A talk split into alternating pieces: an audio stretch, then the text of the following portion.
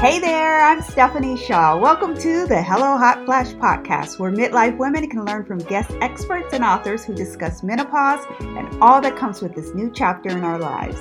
Hello Hot Flash, where we learn to control the change and not let the change control us. Hey, Hello Hot Flash fans! Want to enter for a chance to win $500 in health and wellness prizes? Head over to hellohotflash.com slash giveaway for all the details. Hey, did you know that you could biohack your way through menopause? Well, you can. You can learn how to look better, feel better, have more energy, sleep better at night, and potentially get rid of a few of those gray hairs. Make sure you check out today's episode where our guest Zora Benhamou gives us all of the juicy details. Here's to your health. Hey everyone, welcome to another episode of Hello Hot Flash, where we teach you how to control the midlife change. I'm excited to be here with our guest today, Zora Benhamou. Zora, how are you doing today? Good, thank you. Uh, a lot of people know me as Zora the Explorer too, so oh. that's better than Benhamou. you can always Google that, and I'll pop up. Zora the Explorer. I thought I was thinking of uh, is it Zora Neale Hurston? Oh yes. yes, yes, that's what I kept coming back to. So I love your name. That's beautiful. We have a grandbaby coming, but it's a boy, so can't steal that. Oh. yeah, you want to call him Zorro? That would be yeah, kind of yeah. weird. Yeah, he might get in a lot of fights. Zora, you guys, is a gerontologist, biohacker, and nomad. She'll explain all of that to you. And she is on a mission to help women optimize their menopause journey. And I am so excited to have you here. I've been listening to your podcast, Hack My Age, and just great information out there. So I wanted to make sure that you came and spoke to our audience today. So again, welcome so much. Oh, thank you. I'm so excited to share some biohacking, yeah. biohacking menopause, and I'll explain what that is too. yeah, you guys will have to go check out her photographs and you'll know that she actually knows how to biohack menopause. So let's start by you telling us uh, about your journey. Which journey? My journey as a gerontologist, a biohacker into menopause. There's so many journeys. Oh, nomad. I know. yeah. Maybe we start a little bit with nomad, like how you guys are moving around, and then just pull everything in for us. Why why ger- gerontology especially? Yeah, i wear so many hats. I feel like I've had many lives. I've uh, been an expat most of my life, meaning I'm born in the U.S. but lived in other countries. My mom is Ukrainian. My dad, you know, just got Polish roots. He's just all over the place. So I am a nomad. And now that meaning it's sort of beyond the expat. I just travel to a new country every three weeks or so. And I create content. And so this is the nomadic life. We've sold the car, sold the home, sold the things. It's just a very minimalist life. It's just a chapter, again, another experience in my life. And I fell into that. My husband, who's also got wings, you know, they say you have roots or you have wings. And I was born with wings. And um, not one is better than the other. They both have their advantages and disadvantages. But I just kind of born into that, into that nomadic uh, or expat life. And that's exposed me to a lot of cultures, a lot of languages, a lot of different people. And I'm fascinated how people are living around the world. And then I became fascinated how people are aging around the world. And that's sort of what led me into gerontology because gerontology is the study of aging and longevity. So we look at it's not just looking at older adults. We we do that and we we find we advocate for them. We try to get social policies to protect them and transport, housing, and all these things. But we also look at the whole life course from birth to death to understand how people are aging, why they're getting certain diseases, how can we prevent these things. And that goes really well with my interest in biohacking, which is hacking your biology. It's just finding some exterior, mostly exterior forces to change your physiology inside, you know, biology, hacking your biology. They go really well hand in hand. And actually, they don't really know each other. So I'm so glad to, to merge them together and share with people how we can slow aging because we will age. It's just we want to slow the pace of aging and live as many years free of disease and full of vitality, which is called our health span. We know our lifespan is the number of years you live. But as of today, our health span is up until about age 50. And then we start taking medication for blood pressure and diabetes or arthritis. And then the last, say, 20, 30 years are pretty um, meager and full of doctor visits and medication. And we want to extend the health span up until as long as we can, and perhaps our 80s or 90s, 100 if you're shooting for that. And then just have a very short period of disease and just fall off the earth silently and, and uh, without too much of a struggle instead of those 20, 30 years. One thing you said, I, I, just made that note aging around the world. So you get this firsthand opportunity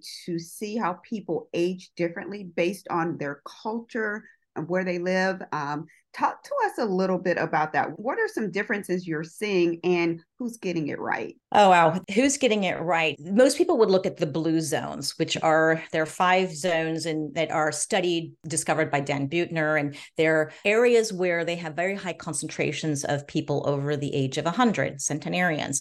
So they're trying to look at what are they doing? What have they done? Look at their genetics, what their diet, their lifestyle. And so those places are studied a lot, but I still see, even though there are high concentrations of them there, I still think we can learn from other places where, okay, people don't live as long, but you will find older adults who are thriving or who are very, very sick. And I also go, well, why are they so sick in this country? What's happening? And a, and a good example would be Bhutan. I went there and it's very exotic and, and beautiful place. People are very, it's known for its happiness index instead of their GDP, you know, their happiness index.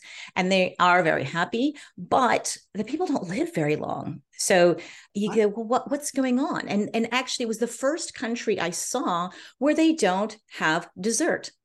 it's like sweets just don't exist. They are starting to have Western birthday cakes, or you know, this is not in their culture. And so I thought, oh wow.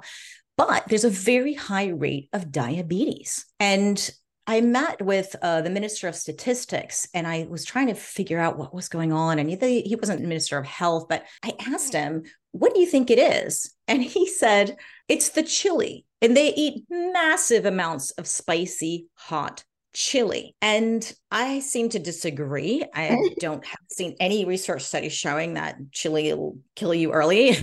Uh, but I did notice. Yeah. So I was like, this is very strange. A country that doesn't have dessert or sweet, what's happening? And what I did observe was that they have massive amounts of rice for breakfast, lunch, and dinner. Mm. So their plate would be probably about 50 to 70% rice and then the rest would be some vegetables or some meat. And it was these massive amounts for breakfast lunch dinner. I said i think it could be the rice. Because rice turns into glucose. It doesn't taste sweet but the body doesn't know the difference between the sugar and rice. It just converts into glucose.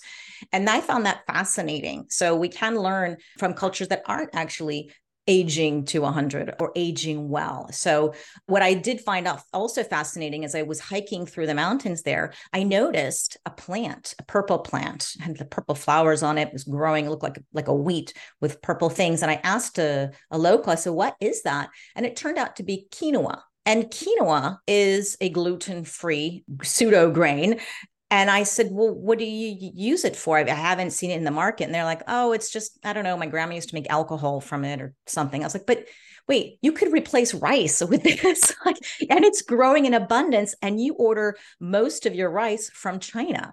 I mean, it just didn't make any sense to me. It is really, really interesting. I was surprised. Usually, a, a, local culture would live off the land of what's growing, but I think they become a little addicted to the rice. and hopefully, one day they'll discover in their own backyard they've got some really very interesting ancient grains. Yeah, you don't know. And a lot of times things are right in your backyard, and that's what we ignore. And that's why we're there. And that's what we should be living off. So that's very interesting. When you said that they're happy and they don't eat sugar, I'm like, uh oh. So, like, how, how do they get diabetes? But that's a, a perfect explanation because of eating the amount of rice. So, yeah, interesting. Very interesting. What so what led you to menopause and biohacking? What's that combination look like? So, biohacking is a relatively new term that most people don't know about. So, don't feel bad if this is the first time you've ever hearing that word, but it's been around for ages and decades and centuries. It's just that we've given a name to it mm-hmm. because a lot of biohacking, it, which usually just refers to a biohacker, which is a person who wants to optimize their health.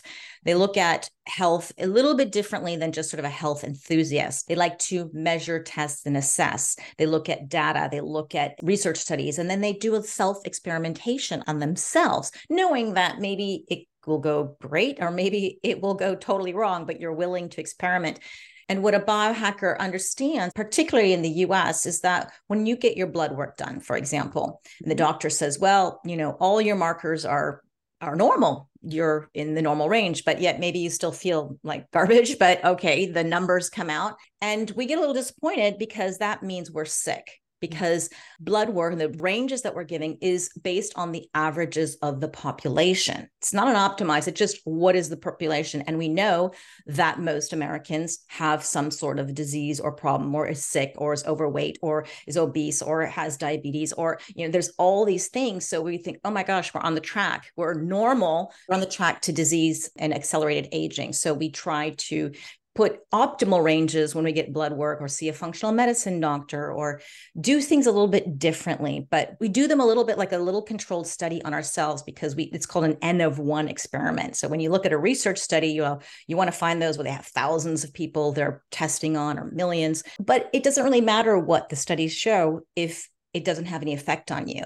What matters is you and how you react to a certain protocol. And that's what a biohacker does is just these N of one experiments. So that's I found that fascinating. I've always been interested in health and wellness. I'm from LA and it's like in your LA DNA or something. you just always are fascinated by it. But yeah, the biohacking brings in a whole other element that is a bit more scientific, a little bit more controlled and a little bit gives you a little bit more information.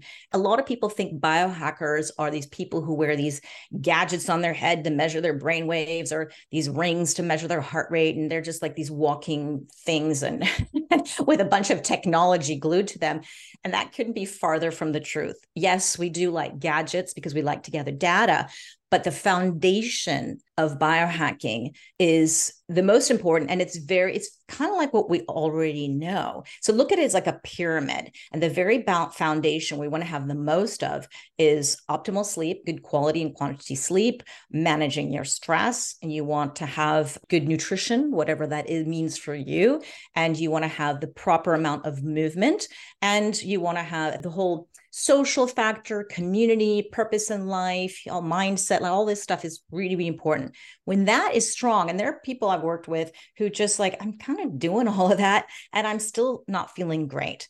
So that's when you go into the middle tier, which is some of the biohacks, because at the bottom of the tier, we may go, oh, meditation, and you know, that'll manage the stress and the nutrition element, of course. We have different views on how what is appropriate exercise. But then we go into the middle tiers and go, okay, let's look at supplements. So let's look at peptides. Let's look at some things that people don't really talk about. And certainly you're not your doctor so much, right. but we're ready to experiment and get with some of those and see if we can move the dial a little bit more. And those middle tier biohacks don't really need a doctor for that. I, mm-hmm. let's say if you're going to do some cold therapy or ice bathing, you don't want to just jump in yourself, but you want to have at least somebody kind of knows what they're doing. Uh, then you have the top tier of the pyramid, which are sort of this advanced biohacks that you would need a doctor for. And that would maybe be stem cell injections or PRP, or you have platelet rich plasma, or you have some gene therapy, or you know, these usually cost a lot of money, you need a doctor for it. And you just they're at that top because you've tried everything else. and uh and and if you a lot of people just want to cut to the chase and get to the middle and the top tier, just give me a supplement or just you know, inject me with something and I don't have to worry about it. If you've heard of Ozempic, those weight loss peptides, you know, all that stuff is like, they're amazing actually what these hacks can do, but they don't work or they don't really work as well if you don't have that foundation. Right. So I don't want people to think biohacking is just that top and middle tier. The foundation is all the good stuff that's free that uh, we know we should be doing, but we're not really doing it and then you would stack onto it. Does that make any sense? It makes a million percent uh, sense because everything should be built with a foundation. Um, even if I'm talking to clients or someone I know, I always talk, they a lot of people assume that you can take a pill, a supplement, or even prescription and get better. But if you don't take care of the base, you're not going to ultimately get well. You're just going to keep hiding and masking that that symptoms. So yeah, I love the way that you said that that triangle is built and we need to work on that foundation. And that foundation is everything for everyone. So especially with menopause. So let's talk a little bit about menopausal women. If they ha- are having hot flashes or if they're anxious, can you kind of help us more specifically build those tiers for those women? Yes. Answer the other question too about how I got into menopause. Well, I'm 53 and I'm perimenopausal. Mm-hmm. I still have a cycle and it's still quite regular. So I'm not quite there yet, but I've been through all the work I was doing. I had so much feedback and from women who wanted to know more about hormones and know about menopause because people were listening to my podcast around 40s and 50s and they were really suffering. And even though I wasn't feeling any symptoms yet, I just thought, okay, I got to learn that. Anyways, I'm going to be there. If I'm lucky, I'll go through it. And so I decided to get a lot more information and interview a lot more doctors and researchers and specialists in menopause. The typical thing you'll hear from a doctor will be, oh, it's just normal and you're supposed to have hot flashes and just try to get a fan, wear layers, lose some weight. Um, that's just, just these kind of things, but they're not really helping you. And some people would take bioidentical hormones, but a dog, and that can help a lot. But a doctor may say, we're not going to give it to you until you're actually in menopause. And menopause is just a one day event where it's 12 months of a consecutive, uh, without your period, 12 consecutive months and that's it. And then you're post menopause. I use this word menopause interchangeably, meaning peri, which is the five years before menopause, and then the post. But yeah, we always use the same word, but just so people understand that, which I'm sure if they've been listening to your podcast, they mm-hmm. know what that is.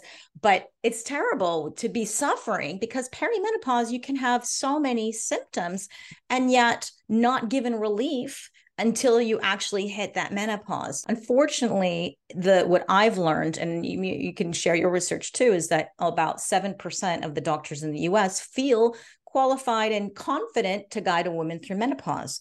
And that's it's nothing. So we really need a lot more awareness. We need a lot more training. Doctors need to start feeling comfortable with this because if 50% of the population are women, they're going to have a lot of patients to, to go through and they have a lot of opportunities to help. So when I merge biohacking with menopause, it brings in alternatives. You don't have to wait. You don't have to suffer. You don't have to just really go through this and try to grit your knuckles through it. And I, I'm so happy to share and also to debunk this myth that hormones are bad for you. Hormones are great for you. Hormones are thank God we have hormones. It's we're suffering because we're losing our hormones. We're losing our estrogen, progesterone, testosterone and and everything's going bonkers. So hormones are life-saving. Imagine if you had a, a thyroid cancer and you have to take thyroid medicine. Well, if you don't take your thyroid hormone medicine, well, you're going to die. so,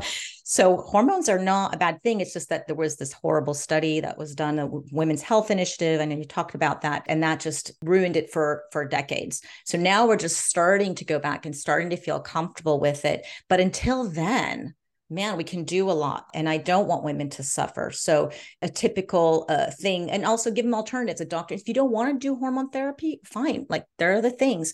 There are doctors who may prescribe you're feeling kind of moody anxious depressed they may give you an antidepressant and you're like maybe i don't want to take an antidepressant. Well then we got other things too in the bag. So that i just wanted to clear the confusion. I know your your work is so vital to bring the information to women and and there's so much work yet still to be done because there's still fear there's still horror and we want to change this stereotype of menopause. And if you've watched some of my reels around menopause around the world where i just interview women and i give them one minute to say something about their menopause experience, you got all kinds of stuff. Women who are saying it's a challenge, it's been really difficult. Other women who are like, poof, you know, I don't know, uneventful.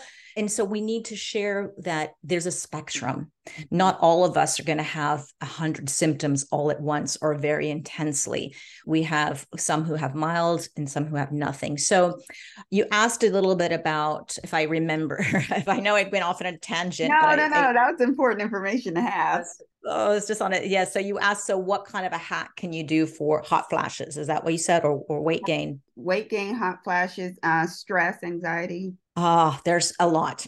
so what we know across the board through the research is very highly effective is hormone therapy or bioidentical. I know that you're very clear on this, the difference between synthetic and the bioidentical. So if you are interested in that, you really want a quick fix that's a really great hack. And it will also protect you from osteoporosis, as well as that's sort of a, with the menopause societies around the world, they've all agreed and they're very conservative, right? So they'll, they'll, they'll mm. say, you know, that, that even though there's a lot of research showing that it helps protect the brain, it helps protect the heart, and so many other things, there's not enough data or not enough research. So we still have to wait for that to happen. So hormone therapy, I think, is a great hack. But let's say you, you don't want that. Well, then there are adaptogens that you can try, or there's some supplements that you can try, say like maca or rhodiola or rosacea, or there's black cohosh. And even though the science isn't as strong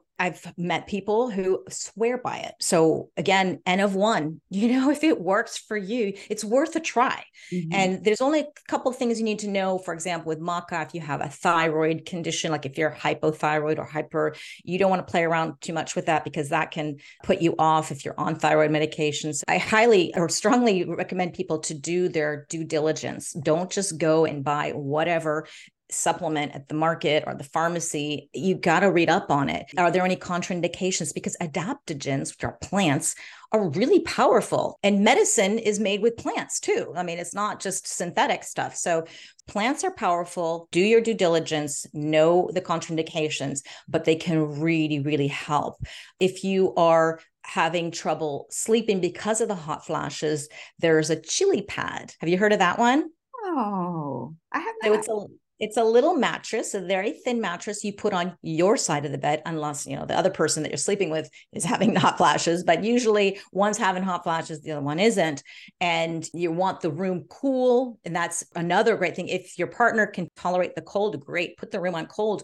But if they can't, you put on this little pad and it cools your side of the bed, and you can program it to have it certain times of the night, so you're not freezing, but right. it does keep you cool and and that's a chili pad. They have a also I think um, a pillow as well, and it's a really cool hack to have in terms of managing the hot flashes. Yeah. So when it comes to let's say your joint pain is another thing. A lot of women do like to have collagen. They feel that's good. There's certain collagens that I would say are better than others that's one thing of the joints other things there are plenty there's so many other supplements but there are say uh, turmeric is another anti-inflammatory for joint pain.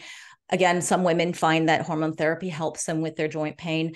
There's also prp platelet rich plasma injections. Do you know what that is? Oh talk to us a little bit about that. We've not talked about that on the podcast. Well this is one of the hacks you need a doctor for but it works magic. I've had it before. I love it. And I'm getting another one in a couple of weeks. and it's just what keeps me going instead of surgery because I'm not ready to jump into surgery yet. So right. I want to try to extend that as long as I can. So, what platelet rich plasma injections, and there's also platelet rich growth factors, which is kind of a, a next level up. And then there's stem cells. But We'll talk about PRP first, and that's the very st- simple one. They so you go to a doctor's clinic, nothing's fancy. They extract blood from your arm, just like they were going to do a blood test, mm-hmm. and then they spin it in a centrifuge, just like 15 minutes and they separate the the plasma and the platelets or growth factors depending on how what the process they're doing. And then they re-inject it into the site into your knee your hip your elbow your shoulder whatever wherever it is that you're feeling that. And what that does it triggers a response from the body to heal itself. So the body thinks oh i have an injury. You know you use this big old fat needle they give you called anesthesia. So, i mean just local anesthesia right. cream don't feel it. You you feel just kind of a pressure. You feel it there. It's a little bit of discomfort, but it's not painful. And then you go on your way. And it's literally, I don't know, 20, 30 minutes. You're out of the clinic waiting for your body to start regenerating itself because the body thinks, oh, I got injured again. And it could be a chronic injury. It doesn't have to be like, oh, you just fell down and you know you don't want to rush to the doctor anyways to do this and because it is quite expensive you if you're still not recovering that's when you may want to try that after you've tried everything else if it's PRP, generally the moment that that you you get off the table, you've got range of motion, less pain, and it's usually because what the doctor sometimes does is, is mix it with hyaluronic acid or curcumin. But there's a, a lot of liquid, so if you have a joint that's rubbing against each other, well, suddenly you have all this space, and eventually that space goes away. But what's right. happening is that your body is starting to regenerate. It's protecting the bone. It's it's regen- whatever injury that you have. It's starting to grow uh, healthy cells. And then over time, everybody's a little different. Some people feel it in a few weeks, some people feel it in several months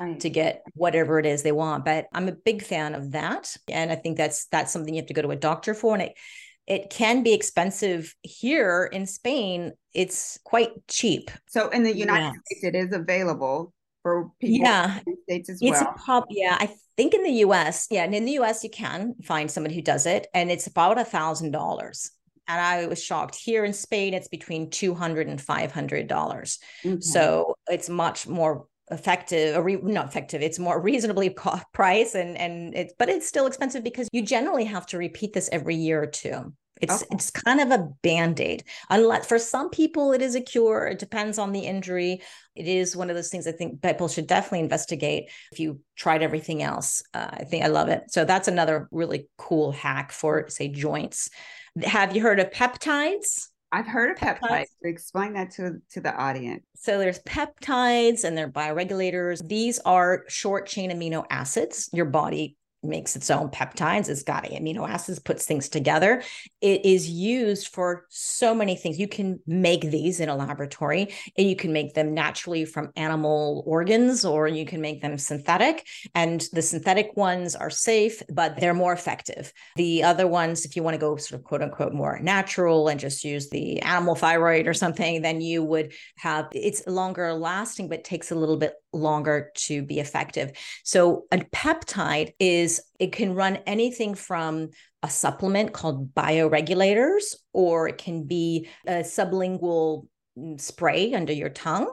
It can be a cream, it can be an injection, it can be delivered many ways. But what that does, there's peptides for certain organ issues or so let's say you are in perimenopause and you kind of want to extend your period you want to delay that menopause mm-hmm. so you can use an ovarian bioregulator that help you keep producing estrogen and progesterone or or whatever it is you know that you are if you have a liver issue right you you, you don't have a very a suboptimal liver you can also take some peptides for that a lot of women um, about it for liver though so i'm i'm, I'm jotting notes whenever you see my head yes. the sub there's a sublingual liver peptide yeah. Okay. There's a sublingual one that you spray in oh. in the morning and another one in the afternoon. It's called Epitalon, E P I T A L O N, and it helps with sleep. I've had really great experience with it, and a lot of people I know like it as well. And what that does, it works on the pineal gland. Your pineal gland is the one that is in charge of melatonin. Okay, so it helps you produce your own endogenous melatonin. Right. And it's really cool. So that's like a peptide that'll help you sleep. So if you're waking up at night and you can't go back to bed and you're all frustrated, and you just want to sleep through the night, that's one really cool hack uh, among tons of supplements for sleep. My gosh, one of my favorite is spermidine. Have you heard of spermidine? I have not heard of that. No. Oh, yeah, this is the whole biohacking world. I and- know. And it's so interesting because I want to hack my age. yes. So so biohacking world is all about let's it's like gerontology. Let's like, you know, live as uh, in a good condition as long as possible. Yeah, yeah. And then there's the menopause, which is this period that we have to go through and we're trying to hack that too so that we can use so many of these biohacks to help us with menopause. Mm-hmm. And spermidine is usually it's a supplement form, but it actually is in food. And it's found a lot in the Japanese diet. And older Japanese centenarians seem to have a lot of spermidine in their body. And our body produces its own spermidine. So, but they're eating things like natto, which is a fermented soybean, and we just don't get that in, in, the US or in Europe. And, and it's very specific to that country. It's all in, it's in mushrooms. It can be actually on the rind of cheese, but who eats cheese rind? And what it does, what's the big claim to fame with spermidine is that it activates autophagy. Autophagy meaning auto, meaning automatic, phagy eating. It automatically eats its own cells. It's a cell recycling, renewal and recycling process. It's recycling our cells and renewing them so that they're healthy because as we age, our cells start to degrade. They're not as beautiful and robust and round and lovely and op, you know functioning so well.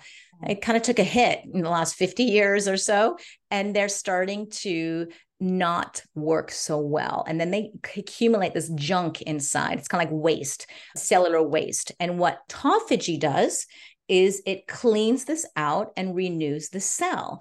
And there are 12 hallmarks of aging. And this is just where, what if you read a research paper that says, you know, why do people get sick and die? And part of it is telomere shortening, which are the caps on the ends of your chromosomes, and that gets destroys the DNA. Some then there's another one. It's called cellular communication. The cells just can't communicate. So there's there's 12 of these, and autophagy is one of those. And in terms of it's not functioning any, anymore. And autophagy covers a lot. It protects the telomeres, it protects the DNA, it helps cells communicate. It does so many. It actually hits nine out of the 12 hallmarks of aging. And usually a supplement like curcumin or metformin is a drug for diabetes, like they'll only hit one or two of these hallmarks of aging. So it's quite amazing to get spermidine in your life to create this autophagy. That being said, there are other things that activate autophagy. You don't have to spend your money on $100 supplement. You know, it's it, you can activate it through exercise, right? That's activates autophagy. You can activate it through fasting. I'm not a big fan of women in fasting. I think there's a way to do it, but we can use it to activate autophagy. When you sleep, there's autophagy going on. So if you rob yourself of sleep, then, or if you can't sleep, then you're not really getting into autophagy. And so there are women who cannot fast. They shouldn't if you're a hypothyroid or if you have some other issues, autoimmune diseases, like it's, it's not generally practiced. So, and, uh, and maybe they do some exercise, but they cannot do so much much and they can't do all these other things well then a supplement you know they can't get the natto.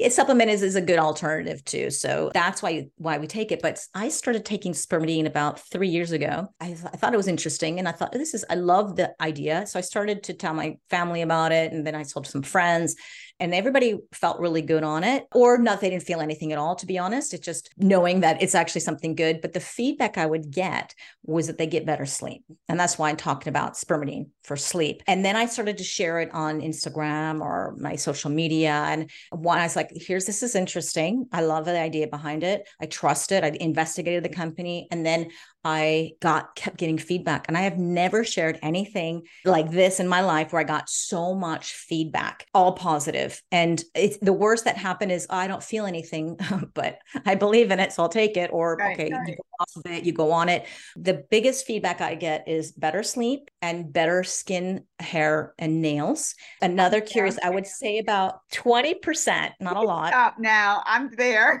I know. It's crazy. 20% of the people who give me feedback reverse their gray hair. And I'm like, wow, I'm just amazed. So I, I, uh, when I share it, I'm like, okay, you know, people ask how to reverse gray hair. There's a lot of other things you can do to reverse your gray hair. That's also part of biohacking. You know, there's a lot of other great reasons to take spermidine. But yeah, I always tell them it may or may not reverse your hair. I don't know, but it's worth a try. But I do get some feedback on that. And that's because it's cleaning up these cells, it's renewing them, it's reviving them, it's putting you into a youthful state. Now, that being said, not all spermidines are created equal. And I just did a really interesting podcast about all the hacks that companies do to cut corners and make it cheap. And I really think if you're going to take spermidine, don't go cheap. Really is it's worth investing in a in a good quality one. And, and many supplements are kind of like that. But there are many supplements you don't need to spend a lot of money on either. It's just because they're quite standard and, and all good. Uh, so yeah, I think that's my my little hack for sleep. I've got well progesterone. that's that's a hormone that helps with sleep, and that's why a lot of women take it at night because it it's the calming, relaxing hormone. It makes you feel a little a little tired, and that's when you you know another little hack. Um, and it depends on what your thing is. Oh, blue blocking glasses. I have these. Of course, you know most yeah. of the stuff is the low hanging fruit. I like these because you have like three different levels of glasses. I, I, have blue blocking glasses for those people who are not yeah, just it'll, it'll, be on YouTube pretty soon. So okay. so when you are trying to get a sleep hygiene routine and you have to be on your computer, or you have to be on your phone, you just, you know, got to get whatever. That's when you want to put on blue blocking glass glasses because this will help you protect your eyeballs from all the blue light that's going to give you a lot of energy and a lot uh, make you feel awake Mm-hmm. So blue light is good. We want to have it in the morning. And the best way to get blue light is just to go outdoors, have your eyeballs see the sunlight for at least 15 minutes, go for a walk and then come back in and then your brain knows, "Oh, I'm going to set melatonin to happen about 12 hours after." So you don't want to go outside for the first time at noon. You want to go before noon because otherwise you're going to be up till midnight and then unless you can sleep in or something. But this is another little hack for glass for sleep. And, and that's another favorite of mine. Another thing actually is this one as well. I have um red light therapy device. I've been this hearing about that, but I didn't didn't know if I should trust that or not. yeah, I know. There's a lot of garbage on the market. It's like a supplement. You have to be careful. Yeah. But this one, I have a couple of them, but this one I have now is called a Flex Beam. And that one is so red light therapy is used for uh, many things. Uh-huh. You can also have red light saunas. Uh, you can have a device for like joint pain. So I use it for joints and joint pain, but I also, it's part of my sleep stack. So part of my sleep hygiene routine, like an hour before I go to bed, you brush mm-hmm. your teeth, you wash your face, and then put this red light therapy device, say on my hips and or my back or wherever. And then I sit there. You can strap this on and move on with your day, but I'm like, no, I'm going to just stay here. I'll listen to something called NuCalm, which I really like. It's um binaural, it's not binaural beats, it's um neuroacoustic software to get your brain into a meditation meditative state. So that makes me feel really sleepy and it makes meditation easy. I mean, I could listen to a guided meditation, which sometimes I do, or right. I can just do this and it just does it for me. it's it's so crazy. It literally like brings your brain like if your mind starts to wander it brings it back. It's the craziest thing. Oh. so i will listen to that or maybe listen to a audiobook or music whatever. Have this thing laying on me. I've taken my progesterone. I've taken all my sleep supplements and and i sit there for 10 or 20 minutes and then it makes me sleepy because it's got this very gentle heat on it so you feel like all warm and cozy and that's just part of my sleep stack. Other people use it for gut health you know you can put lay it on your belly if you have gut issues because what it's doing is reducing inflammation and it's bringing blood circulation and that's why it calm, calm no, uh, the the red light therapy is oh, called flex, it's okay. called Flex Beam. Okay. NuCalm, that um, neuroacoustic software for the meditation, is called NuCalm. N U C A L M. And and I have discount codes for all of these things. I've done podcasts with them, uh-huh. and so they give they give me codes. So if you want codes, just let me know. All right. Um, if not, you can always Google like discount code. You'll something will pop up. You know, yeah. you know all these things. Anything you buy online, I, I always do look for discount codes, and sometimes I do podcast whatever discount code pops up.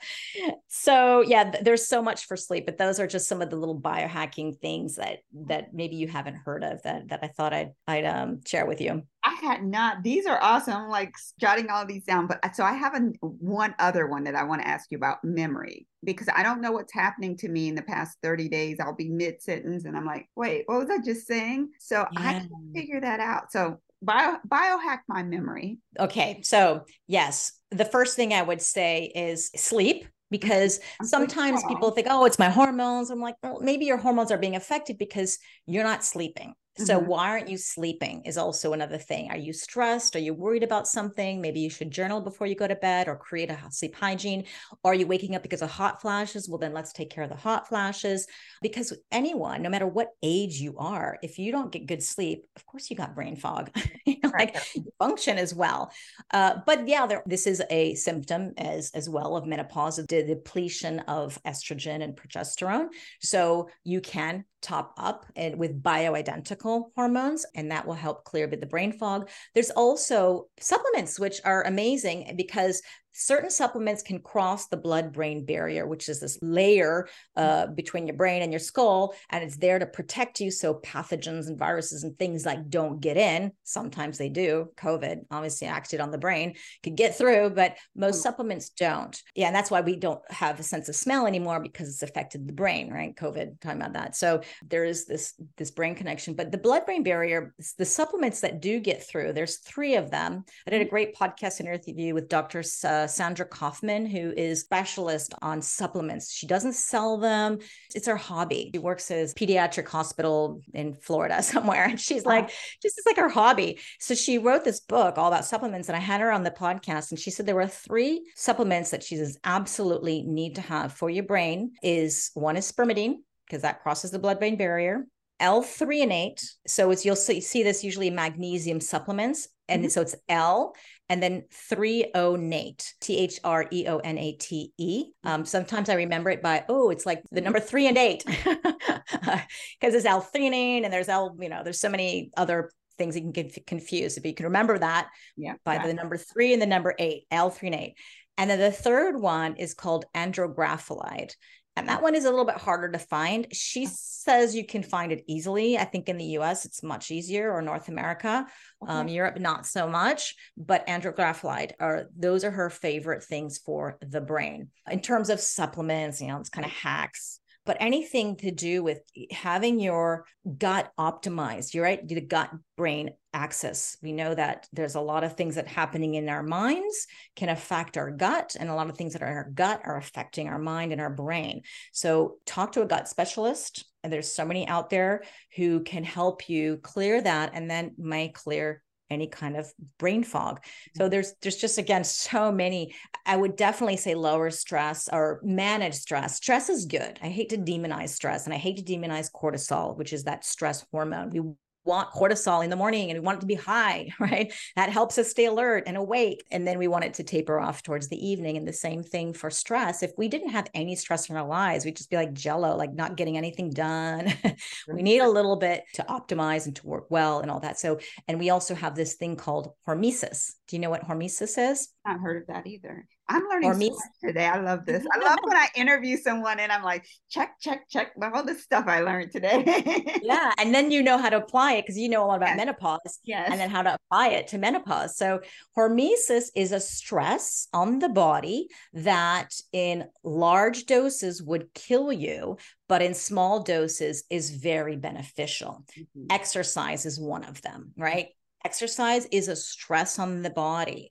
And I've even interviewed some people where they doctors who said exercise is bad. You know, they just want to, you know, have a little clickbait or something. Right. Why? Why? No, exercise is bad. Recovery is good. And what mm-hmm. people think is, oh, exercise is good, so the more the better. But if you keep doing it, you're going to injure yourself, and and that's not good. Same thing for fasting.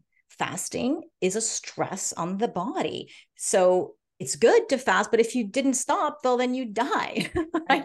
right and uh, and that's why when with women for example if you're still cycling you never want to fast at the last week before your period because your body is preparing the endometrial lining it's trying ready to have a baby even if you're not going to have a baby it's just preparing so it's a lot of stress in the body that last week before your period so you don't want to add more stress with intense exercise and and fasting and all this stuff you want to stay a little bit more chilled and be kind to your body during that period. But so hormesis is that small stressor that's really good for you. And that's when, that's why I say stress is a good thing. If we didn't have that stress, we wouldn't grow and we wouldn't thrive. We wouldn't be optimizing our health. We would just be kind of plodding along. So that's why exercise a little bit and then recover.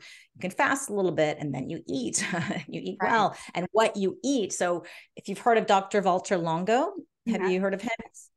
he created fasting mimicking diet. He's a very famous researcher. He was one of my professors of gerontology at USC. And he says that, so he's a huge fan of fasting, but he says it's not the fast that does the magic, it's the refeeding that does the magic. What you put in your body after you're fasting is the key because fasting is a stress. All the body, all the cells are stressed out and freaking out and trying to clean up and get rid of the bad ones and let's reinforce the good ones and make them stronger. And those cells still need to eat food right? right? so right. so it is important that you, you really know how to refeed don't just eat anything so that's hormesis and that's why i was saying a little stress in the body is good but too much it's like that bell curve right too much mm-hmm. and then we're going off on the other side and unfortunately in the society we live in there's too much stress and i'm not talking just about being stuck in a traffic jam and you're all and you feel that stress. There's stressors coming from toxins in the environment from the pollution from the air that we breathe from the lotion and potions and things that we put in our body and women put i don't know what it was some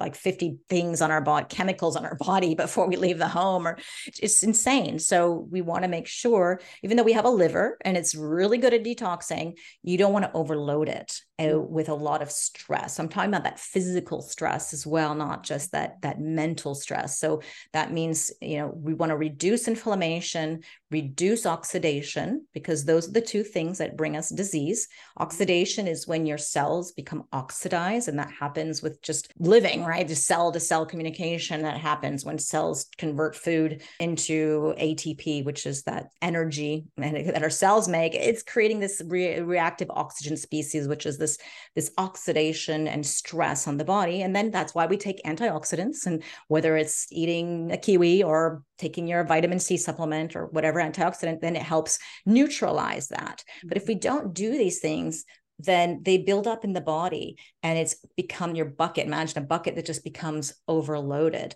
And and that's not good. And that puts us in sets us up for diseases. So that's why we want to make sure we manage the stress. Stress isn't going to go away. Sometimes just thinking about the stress oh my god zora said stress is bad. Oh that even stresses them even more.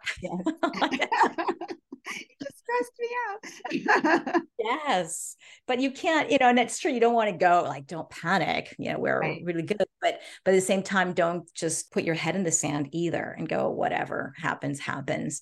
I don't think that's a good approach. I mean, some people that's what works for them. That's as long as they're happy, I don't care. It's not, it's not my life. So right. Right. I'm here to optimize.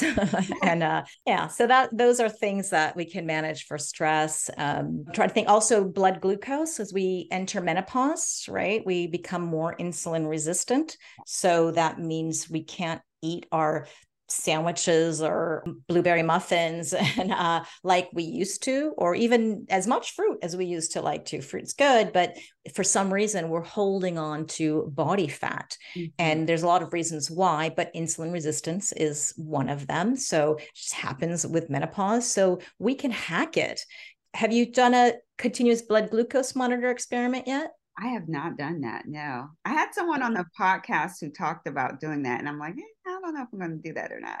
Oh, it's so cool. You just do it once. You don't need to do it like all the time unless you're diabetic and you have to wear these things. But right. it's a little size of a big quarter, let's say, or a silver dollar. Yeah. Has a teeny tiny, very thin needle. You pop it on your arm by yourself. It's mm. painless. It's like it's almost like a rubber band flicking you. You're like, oh, I felt, but no, now it's not painful. It's just kind of you feel it. And then you wear it and you don't feel anything for two weeks. It's got a a life of two weeks and then it's connected to your phone and it gives you data about the blood sugar levels in your body. And you can experiment with different foods. You can try that whatever it is that you're eating. I always tell my clients just eat whatever you normally eat and let's see what happens. Because you know some people are like i want to be good while zora's watching. You're like no yeah. that's not point, you know, because a lot of people find out what they think is bad is actually good for them. And what they think is good can be bad for them because everybody is different. Everybody is bio individual. That's why the, that N of one experiment is so important.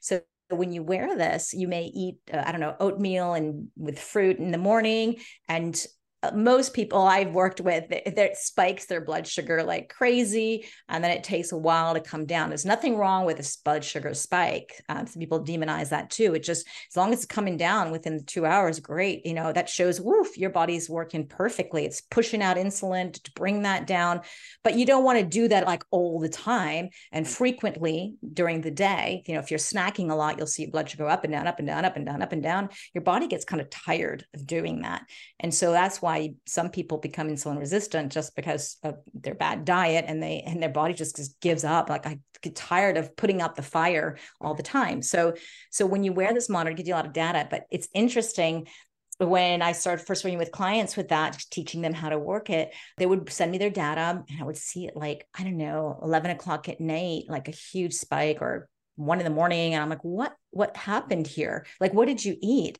Right. and they're like no I, I swear i didn't eat anything after eight o'clock like done.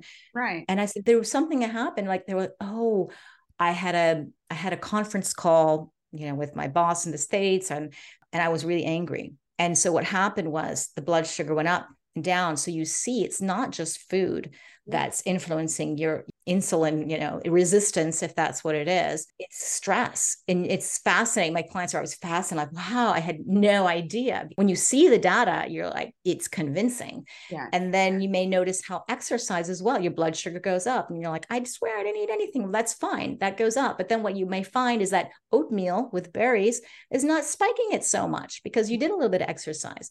Some people, it's better if they exercise after, or some people before, some people, and then we hack their oatmeal by putting in a little bit of coconut milk in there, a little bit of cinnamon, and that regulates blood sugar. Mm-hmm. So you can, you may have still a rise in your blood sugar, but it's not so high. It controls the blood sugar. So those are some of the little hacks that we can do so you can keep eating the foods that you really love and you just won't give up in your life. And that's what a CGM or continuous glucose monitor will give to you. It gives you information just on you and yourself. That's why I kind of love that little experiment what I like about that is it's custom because you cannot tell everyone to eat oatmeal, eat an avocado, don't eat meat. Like everyone is unique. So I love that you you provide that for your clients because then they start to understand what their body actually needs versus uh, yeah. just that that cookie cutter menu that they may find on WebMD or or find yeah. on yeah, exactly. I would recommend they do it with somebody, their partner or a friend, because when I did it for the first time, I did it with my husband, and then yeah, we would go out and we'd have sushi, and my husband's blood sugar went up and down and crashed, and mine was just pretty normal. Mm-hmm. And then when we ate something, was like a sandwich or I don't know something with bread, right. mine like went through the roof, and my husband was pretty stable, and I was like. Hey, my husband used to ask me, yeah, he'd be like, is this good or is this bad? And I'm like, nothing's good and nothing's bad. It just is food, whatever. But now he's like, okay, it's for me, it's not so good. Yes. But for you, you know, it's okay. So it's you can get rid of those generalizations. And and that's why, you know, again, these little devices we love to wear. It's this little little experiment. I know. I love this. I have so many great notes. The, uh, Zora, before we wrap, tell everyone what you are reading or listening to. Okay. Well, of course, I'm listening to your podcast, uh, Hello Hot Flash. that goes without saying.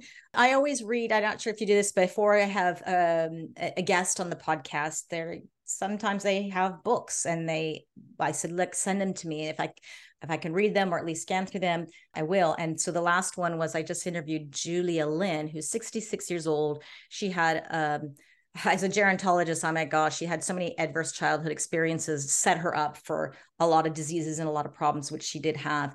She revamped her health and now she's a bodybuilder and like incredible figure and just amazing, so healthy. And so she's an inspiration. I totally connect you with her. And she, we talk about menopause. And so she wrote this book. Gosh, I can't even remember the name. It was like Your Power Decade. That's oh. what it was the Power Decade by Julia Lynn. And it is her life story, but what she does is that she shares a bit of her life and the challenges she faced. And then she has this part called Reflections, where she's reflecting on what happened and then what she learned from it. And then she gives you little hacks and little questions to ask yourself to help you overcome the challenges that you may have had in life. And uh, yeah, so that's something I just literally just read. I would recommend books. Um, I, I've still not even finished, but I, uh, one of the very my favorite books is called Estrogen Matters by Avrum Bloom, a woman. It's not, it's like his business partner. They wrote this book together. It's, I like it. It's quite objective in terms of talking about hormones, and I always recommend it. I think it's really great. And also, Dr. Felice Gersh, she wrote a book called The Menopause 50 Things You Need to Know. And I, I kind of go back and I always refer to that because I think she's got great, it's written so simply and easily. I like that one. And the podcasts I listen to, just listen to JJ Virgin. I mean, I've been listening to JJ Virgin forever, but she came on as a guest. So I always catch up, just like with yours, I just catch up on, on some of the episodes. She now recently calls her podcast Well Beyond 40 because okay. she's 60 so I liked following her because she's ahead of me. And I'm like, okay, I know you can learn something from her. And talks a lot about fitness, nutrition, but now she's been doing this for, I don't know, almost 10 years. Her podcast has been going on. So she's gone through a lot of topics. Yeah. And she's now more into the longevity and aging thing because before it was more fitness and nutrition. And she's a good one. And two, my favorite, my biohacking besties who are uh, in menopause and share a lot of great tips are Sandy K Nutrition. Uh, she's Sandy Kruse and Natalie Niddam, and she has the Biohacking Superhuman Performance podcast. So I think those are some some really good. If you're interested in biohacking, yeah. and then of course these women don't only talk about menopause, but they are they do talk about it because of themselves, and and it's just part of their their group. So I think those are great things to listen to. So that's that's the, the what I'm listening to and what I'm reading now. Yeah, simply amazing. I have learned so much, so many things. I'm thinking I need to implement X, Y, and Z. So I really, I appreciate you being on the call. I every once in a while I'll be like, mm, "This is just self therapy. It's not really a podcast." therapy, free information. yes. Um, but what you've shared is so incredible, so valuable. And as women, we need this type of information so we can live longer and take care of our families, take care of ourselves. We have work to do. We're just because we're in our 50s does not mean we're we're to stop. We have work to do. So you were very instrumental in helping us do that work and be healthy while we're doing it. So I really appreciate you. Can you tell the audience how we can find you, Zora? Then you can go to hackmyage.com and my social media, everything is hack my age. And if you really get lost, you can't remember that, just Zora the Explorer. It's like Dora the Explorer, but just Zora the Explorer, you'll find me. And on the website, I have the like all the podcasts as well as menopause programs and uh, resources. And you can always get in touch with me. I'm very accessible through social media, or you can book consultation with me just to get to know you and, and see if I can help you. Just lots of information there. Yeah, you have a couple of live events coming up as well. And those will those be on your website? Oh, yes. The Women's Biohacking Conference. Mm-hmm. It's free.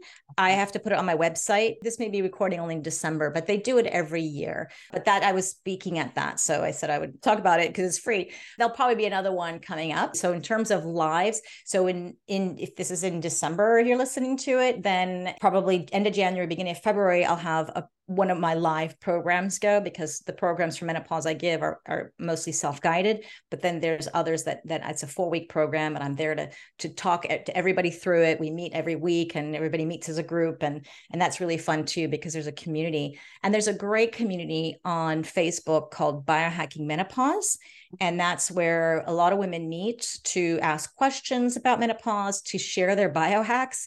Sometimes people says, "Hey, what's your favorite hack for sleep?" and then like like all this stuff comes yeah. out and stuff you've never heard of and there's some experts in there who do have great advice and then there's people who just you know looking for some information and it's it's everything so uh, it's a really beautiful community and i encourage you to find that on on facebook and then we meet once a week live on Wednesdays. We have Wednesday weekly meetups, and I always post in that group when we're meeting up. And so it would be lovely to to meet everybody in person. And we do breathwork classes in once a month, uh, just to, you know, just very quick 30 minutes to teach people, give them techniques. And there's no charge for this. This is just a community of, right. of like women. So I hope you guys can join us there. That's awesome. I will make sure I put everything in the show notes. Thank you once again, Zora, for being a guest today. Thank you for having me. I'm so excited. I'm excited to have you on my podcast too. I'm very, I can't wait for that as well. Everyone, thank you so much for listening to Hello Hot Flash, where we help you control the midlife change. Again, make sure you check out the show notes where we will include links to all of the subjects we covered today. And if you want to discover how to manage your hormones so you can sleep better, have more energy, and have less stress, take the quiz on HelloHotFlash.com. It only takes 90 seconds. Everyone, here's to your health. Hey, you want to enter for a chance to win prizes valued at $500? Our generous guests are gifting holistic skincare products, science backed supplements, a nightgown designed to help decrease night sweats. Say what? And a jetty pack designed to help you get stronger with every step. Head over to HelloHotFlash.com slash giveaway for all the details.